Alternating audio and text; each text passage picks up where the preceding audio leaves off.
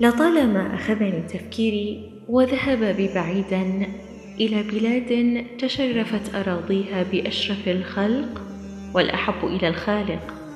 يأخذني عقلي لتلك الفكرة الراسخة فيه. ترى كيف سيكون حالنا بوجوده بيننا عليه أفضل الصلاة والسلام؟ برؤيته يتجول بين منازلنا. وسماعنا لصوته وهو يعظ الناس. أو وجود عائشة لتنصحنا وترشدنا إلى أصح الأعمال. وحضور عمر ليقيم العدل والمساواة بيننا.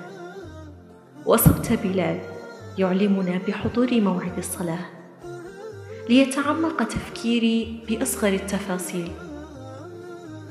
حفظنا قصصهم عن ظهر قلب ولكن ماذا لو كنا معهم وكنا أحد تلك التفاصيل؟ نزور محمدا عليه أفضل الصلاة والسلام وعائشة كلما ضاقت علينا دنيانا.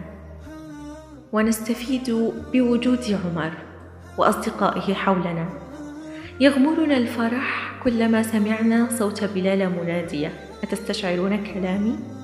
والآن لنصبر على واقعنا. لعلنا نلقاهم يوما في جنات الله.